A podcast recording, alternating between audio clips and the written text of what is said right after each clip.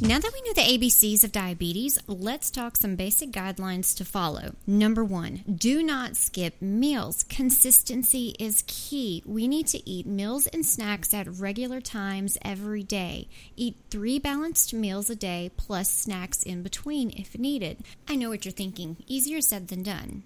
Continue to follow throughout the end of November for more tips on controlling blood sugars through meal planning. This has been a 30 second bite with Dietitian Cindy.